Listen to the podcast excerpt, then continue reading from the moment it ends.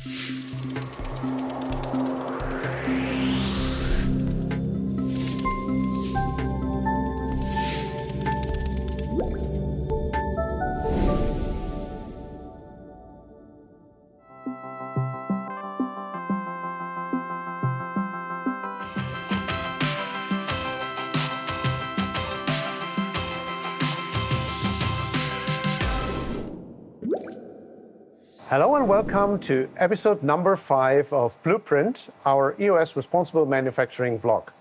My name is Björn. I run the sustainability department at EOS, and I'm proud to be the host of this show.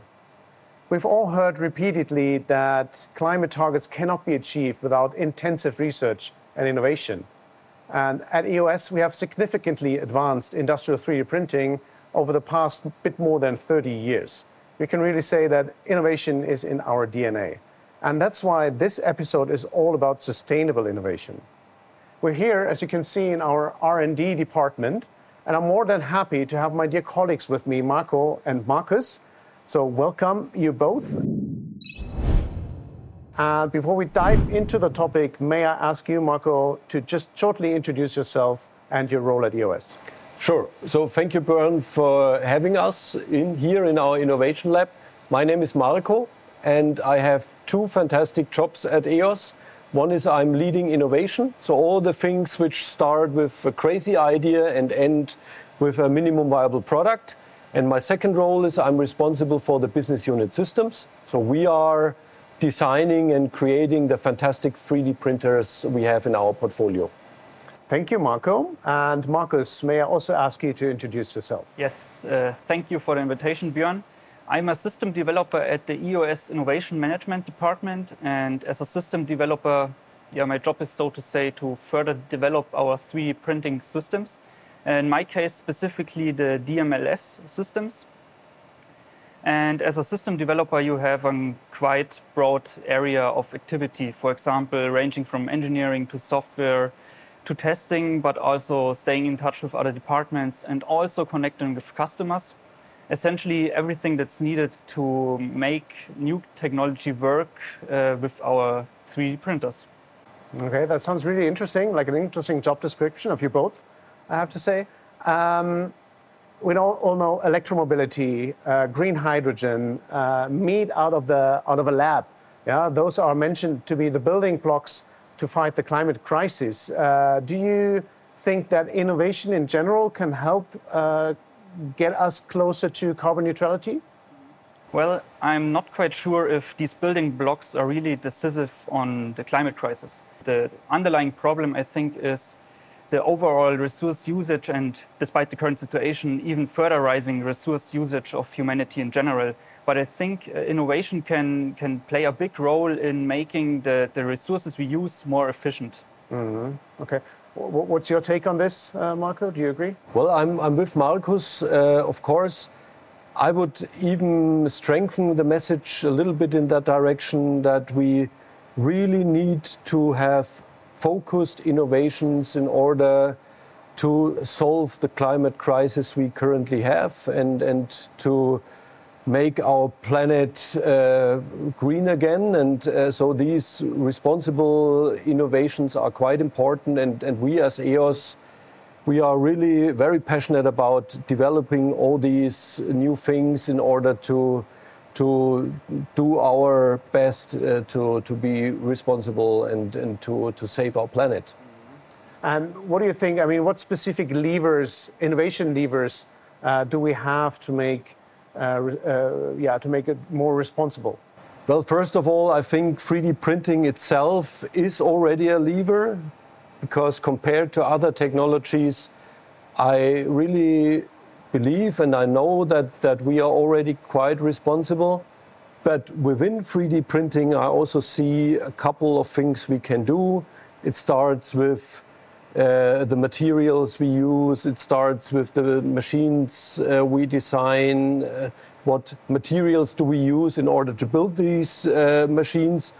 But the main lever, to my point of view, is the process of 3D printing itself. So, how do we 3D print? And one key topic in metal 3D printing is exactly how efficient do we use the laser beam in the uh, metal powder in order to build parts. So this is, this is for us a key where we see also in the future some good points where we can improve and make our technology even more responsible as we uh, can do today. And that's also the reason why uh, Markus is with us today because he is responsible for a very interesting and very important uh, project in, in our house, so which is called beam shaping. And beam shaping in, in high level description is we, we take the laser beam, we shape it, and with the newly created shape of the beam, we have a much more efficient and much better process as we have with a classical beam. But Markus can say much more to that uh, as I can do. Okay, perfect. Thanks. Uh, so, so glad to get more information on this one. Can you explain a bit more in detail the technical details of beam shaping? Mm-hmm. So technically, beam shaping means that we can change this state-of-the-art Gaussian power distribution within our laser beam to nearly any arbitrary other power distribution that we want. And by that, we can also create different temperature distributions in, in the 3D printing process. And now different applications, different geometries, different materials um, have like an optimum way that they want to be processed. And now put more simply with beam shaping, we have like an AM toolbox of different laser beams um, which work best for specific applications and material. So instead of using a one-fits-all uh, laser beam tool, so to say, we have a very broad and optimized toolbox. Mm, okay, that sounds very interesting, but also very technical. So what's the what is actually the use case behind it? Mm-hmm. So to understand the use case behind beam shaping, we have to take a quite deep look at the 3D printing process itself. So I've brought the slides here with me today um, to show you, to explain it a little bit easier. So if we were to point the machine's laser at, for example, this white sheet of paper, you would see a laser spot like this. Now, if we, if we cut this laser spot in half and plotted the, the profile of it, we would see this Gaussian distribution. And what we see in this, in this diagram is the brightness level of the power distribution um, over the spatial position uh, within the laser beam. And now at specific brightness levels, there are different things happening in the direct metal sintering process. So for example, at this brightness level here, you have this melting threshold, which means the material on the powder starts to melt, forming an yeah, 3D printed track if you scan the laser over the powder. And this width of the track essentially means, uh, essentially describes the productivity of the process. If you were to place many of these printed lines next to each other, you would get a layer and so forth, and at some point you will get a final part. Now, within the power distribution, there are higher brightness levels, and they may exceed, for example, this evaporation threshold. So all the energy above this line is pretty much evaporated and vaporized into, into um, yeah, vapor. You can think about it like boiling water, where you just put energy and even more energy into it. It just boils more violently, violently but the temperature doesn't rise above uh, 100 degrees Celsius. And the same happens with the AM process. So essentially, all that energy at the top here is lost into the air. And with the AM process, this also causes some nasty side effects like spatter generation, and is also the reason why we know the uh, 3D printing process, um, yeah, to look as sparky as it does. Now, with beam shaping, we can, for example, change this distribution to a flat top. And we can instantly see that with a flat top uh, profile, we are below this evaporation threshold, so there's no more evaporation, no more spatters. And at the same time, all the power that was in this peak before can be redistributed to the sides, which yeah, allows for a wider molten track and essentially means higher productivity. And that's the secret and idea behind beam shaping, making the process more efficient. Okay, perfect. Thanks for that uh, explanation and very well prepared, uh, I have to say. Thank you. Uh, so, what interests me now, of course, is what is the contribution or what can be the contribution of beam shaping towards responsible manufacturing? So as I said, we're using the lasers energy more efficient. And according to our current uh, test results, we see that we can, for example, reduce material that would otherwise be lost in form of vapor and spatters, uh, can be reduced by 70%. At the same time, we can increase the productivity by a little bit more, over 60%. And all of this while keeping the material properties, for example, the part density constant. And this higher productivity also has some nice secondary effects. Um, so having a shorter build time also means that the resource usage of auxiliary, auxiliary um, systems, for example, the, the, cooling of the machine, the smoke filtration, and also the inert gas usage uh, goes down. So this, these are some secondary effects which contribute to a more sustainable production. Okay, that's really good to hear. Uh, uh, so thanks for working on that, actually, also from my side. Are there any additional benefits for, for customers? Um, so yeah, despite uh, uh using uh, less resources, uh, which also obviously also saves money, um, we're thinking about in the future if we can use this um, full control over the laser beam or essentially the, the melt pool thermodynamics of the process, if we can use this control to um, process materials which, which, are currently, which can currently not be processed, so so-called hard-to-weld materials. And these are quite often requested by our customers, and we think with beam shaping we can enable some of these materials. Mm-hmm. So you said it's requested by customers, but is this already a product, or is it still in a yeah innovation and R&D phase? Mm. So it's not yet a product. Uh, it's still the technology is still quite experimental. Um, but we work very closely together with universities and also selected customers. Um, also in an EU-funded project called InShape. Um, yeah, to prove this technology and to find out how a final product might look like in the future. Mm-hmm. Okay. Very interesting. Thanks a lot, uh, uh, Markus. Maybe a question to you, Marco. We heard a lot about innovation, different innovations, and of course, I mean, we're not doing it for the sake of innovation, but because uh, we want to, yeah, to answer a certain customer demand or support our customers. So, in general, how do innovations turn into products? Mm-hmm. Well, our innovation process is very clear here. Normally, we start with an idea and excellent people like Markus start working on a topic and do some first steps. And if we figure out this is somehow promising, we already start talking to customers. So we want to have a very, very early buy in of selected customers. And uh, the next step is then that we do a cooperation project uh, with customers where we really get feedback from the field if this is working good. And if it turns out that at the selected customers uh, the result is good, then we hand over uh, the idea, the concept to the uh, product development, and we create a serious product out of that. Mm-hmm, mm-hmm. Okay, interesting. Do you have one or two examples of such uh, projects? Yeah, one example is standing directly in front of us. This is also a beam shaping example built on an M300 uh, system here uh, in-house. So Markus and his colleagues worked on that. That's uh, a real part of a customer. I can't tell too much about this part. It's a kind of uh, clamping device. Uh, the interesting thing is here with this part, we already shown what Markus explained that uh, a productivity increase of beyond 60%. So this was something we did, together with the customer. And now the customer, of course, uh, you can imagine, is very keen in or uh, to get this as a serious product. And now we are working together with, with uh, the business units uh, to realize that as a serious product.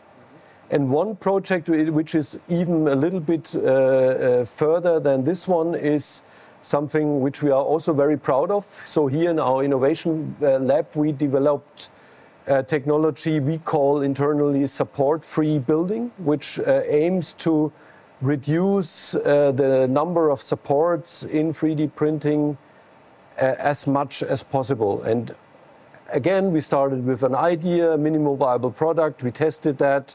We figured out it's interesting. We had some first innovation cooperations with customers, and uh, these also went very well. And then we said, okay, now the next step is that we talk with the colleagues from Additive Minds. So uh, these are uh, consultant colleagues within EOS, which work very closely together with customers. And a very good colleague of us, Davy, he took the innovation and now is working very closely with, selected customers on this innovation and the series release is very uh, very close already so we are planning that for the next uh, months. So this is how we really create this seamlessly idea to serious product uh, chain in the in the EOS environment. Mm-hmm. uh, thanks. A lot so valuable uh, insights i think an interesting topic so i think i will check out if davy has time for me uh, sometime soon or maybe today to get a bit more insights into support free that's a good uh, idea. Topics. Yeah, okay, we'll, we'll check that out. Uh, well, uh, thank you very much, Marco and Markus, for providing your insights and sharing your knowledge and expertise uh, with us.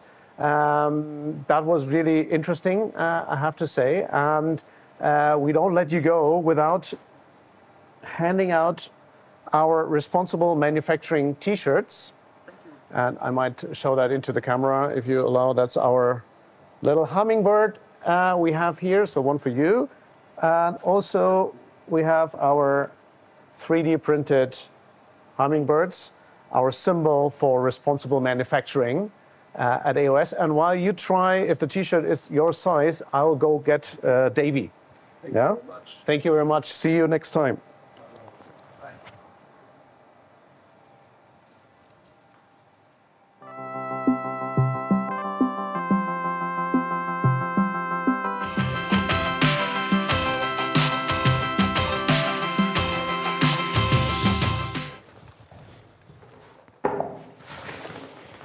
Davy.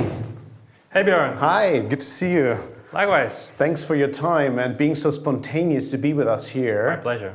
Uh, I just talked uh, with Marco and Markus, our colleagues, about innovations uh, in, in the terms of sustainability, and they told me about a very interesting project uh, you're leading with regards to metal additive manufacturing without support structures. Uh, so it's great to have you here. My pleasure again. But before we dive into that topic, can you please shortly introduce yourself and your role at EOS?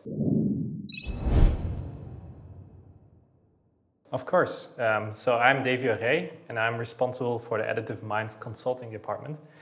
And basically, what we do in Additive Minds, uh, which is a brand of EOS, is we are helping the customers to use the technology to the fully, fullest extent.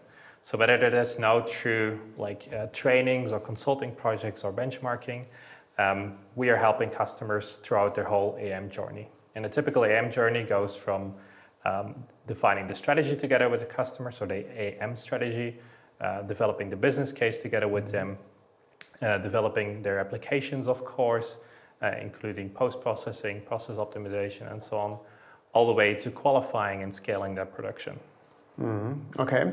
Can you, maybe as an introduction, can you explain uh, what are support structures and what are they needed for?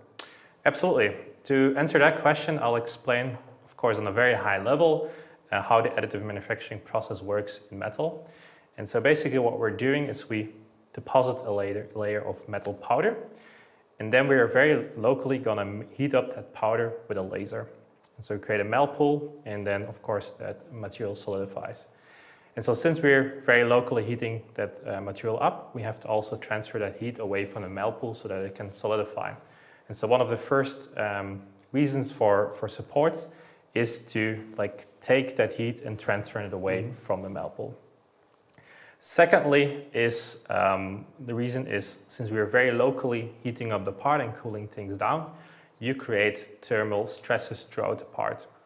And so that means basically that uh, your stress, that you have stresses in your part, and then um, they, they can lead to deformations, and supports can help you to prevent those deformations. Thirdly, is um, we have a recoater all the time going over our, um, or, or powder bed to yeah to deposit that that powder, and um, yeah the that recoater exerts some forces on the part and supports make sure that like those features which you're building remain on the correct position. Mm-hmm. So what we see here, that would be a support structure there. Exactly, okay. like that one here mm-hmm. and a couple others. Okay, okay. And does every metal part need support structures? Uh, no, it depends on, on a lot of factors. Uh, so it depends, of course, on the application, the geometry. Um, it depends on the material as well. And actually, a lot of like design rules uh, within AM are exactly there to to try and avoid uh, having supports, uh, which of course is, is waste material. Mm-hmm. And so, how is EOS, how is Additive Minds supporting our customers to reduce support structures? Um, so um, it's we have many reasons why we have support structures, and so that means also we don't have like one solution fits all. Mm-hmm. We have divided up our support-free strategy in three pillars. First pillar being everything around uh, plug-and-play solutions. So we are developing processes in order to uh, reduce the amount of supports we need. Mm-hmm. Secondly, um, we have these processes are open, and so we have the software tools and features and, and also hardware solutions to uh, basically allow the customer to, to tweak those processes in order to meet their specific requirements. So whether it's um, improving the surface quality, reducing the build time, you name it, uh, we have the software tools uh, in order to, to make that possible. Of course, having tools alone is, is not enough. You need knowledge, and that's where Additive Minds comes in. So we provide like e-learnings on how to use those tools best. We do customer projects together with our customers to develop their support-free applications, and um, you know, ba- both provide a solution as well as uh, the knowledge. Mm, okay, interesting. So maybe the most important question for me now is how does this contribute to a more responsible or a more sustainable production? Yes, of course. Uh, and the beauty of support free that, that it's a win-win uh, combination. I'll explain a little bit more. Um, so of course, if you don't have supports, you are not wasting that material because in the end, supports uh, are only there to facilitate the, the manufacturing process. Uh, and so therefore, not having to print support means you save material, mm-hmm. which is one of the biggest contributors to the uh, carbon footprint uh, of, a, of a part. Secondly, you're also saving time. So of course, since you not have to scan those supports, you also um, yeah, save that time, which, which you would have used. And therefore, um, you're saving things like energy consumption, uh, gas, uh, gas consumption, and so on, which also have an impact on your uh, sustainability. Thirdly, uh, which is sometimes forgotten, is you have to afterwards remove those mm-hmm. supports as mm-hmm. well. And so, of course, that can be done by like some hand tools or some CNC uh, machining. And of course, all of these uh, post processing steps also have uh, an impact, impact on your carbon footprint.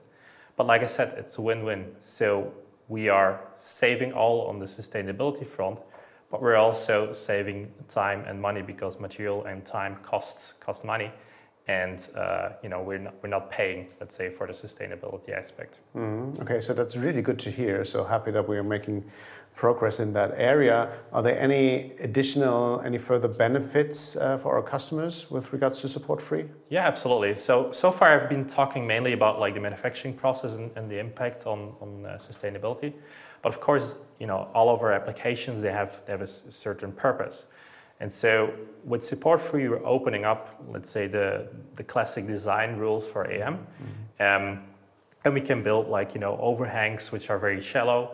And so that means we have much more design freedom, uh, which then opens up two things, either new applications, uh, which were not uh, possible before, and in their use, they can be then, let's say, uh, more carbon neutral, or um, the existing uh, applications can be more performance. So, for example, this is a bracket. Uh, we can produce it thanks to the support free a lot more lightweight, and therefore, uh, you know, you're saving, for example, if it's a bracket for aerospace, you're, you're saving in fuel consumption then mm-hmm. of that airplane. Mm-hmm. Okay. So, is this something our customers can already get? Is it a product already? Uh, yes. So, everything I've mentioned so far. Um, is a, a product available uh, to our customers. That doesn't mean you know that we that we stopped innovating here. Mm-hmm, mm-hmm. And so this this part which we have in front of us is actually an example of a part which is made with uh, what we call the feedback loop, uh, which is the next step in our uh, support-free um, optimization. Specifically for, for this part, for example, we have reduced the amount of supports uh, by 80% and also reduced the build time by 40% and therefore, of course, have a huge impact on, uh, on the carbon footprint. Uh, how have we done this? Is basically we have used uh, a feedback loop. And mm. a feedback loop basically it looks all the time at our process and identifies you know where is the material overheating. And where normally the support takes that heat away no we don't have that supports there but we're adapting the process on the fly in order to avoid overheating and therefore of course you have less supports um, this is however is not a product which is already commercially available to our customers. It will be available in 2023 in may. However uh, right now our customers can already uh, get a taste of, of, um, of this product by basically coming to Additive Minds and you know challenging us with one of their applications, and we can then um, together with them like develop let's say a support-free part, and then they can give us feedback. You know, does it work well? What they, would they like to improve so that we can do basically or improve this innovation together with our customers, mm. so that in the end of the innovation we have the best solution for our customers.